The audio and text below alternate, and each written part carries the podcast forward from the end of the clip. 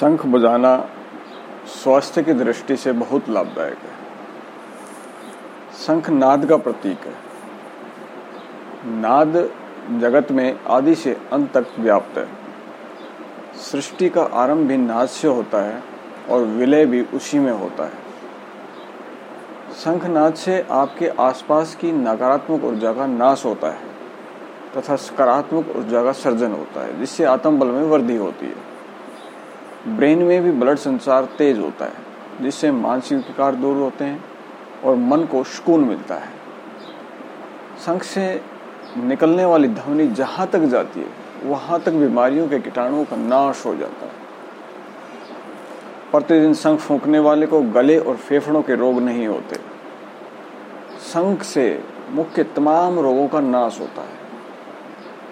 शंख बजाने से चेहरे का व्यायाम होता है, जिससे चेहरे पर झुरियाँ नहीं पड़ती। आप समय से पहले बूढ़े दिखाई नहीं देते, लकवा लगने का भय नहीं रहता। शंख बजाने से श्वसन तंत्र श्रवण तंत्र तथा फेफड़ों का व्यायाम होता है। शंख वादन से श्रवण शक्ति बढ़ती है।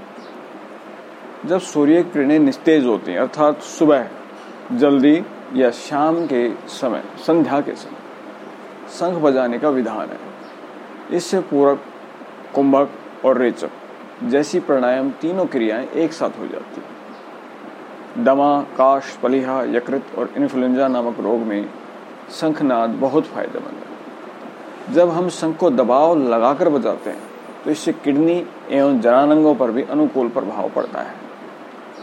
शंख बजाने से गले में मौजूद मांसपेशियों को व्यायाम होता है, जिससे वोकल कार्ड और थायराइड से जुड़ी समस्या, गले की खराश आदि, गले के अन्य विकार दूर होते हैं। जिस किसी को गले संबंधी विकार, जैसे अशुद्ध उच्चारण, तुतलाना, हकलाना आदि की समस्या हो, उन्हें नित्य शंख वादन करना चाहिए।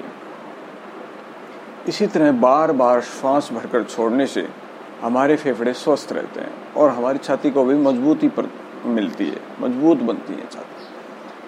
शंख बजाने का हमारे गुदा और प्रोस्टेट सिस्टम पर सीधा असर पड़ता है। नियमित शंख बजाने से गुदा की मांसपेशियाँ बहुत मज़बूत होती हैं और पाइल से छुटकारा मिल जाता है। साथ ही पुरुषों को प्रोस्टेट संबंधी बीमारी से भी राहत मिलती है।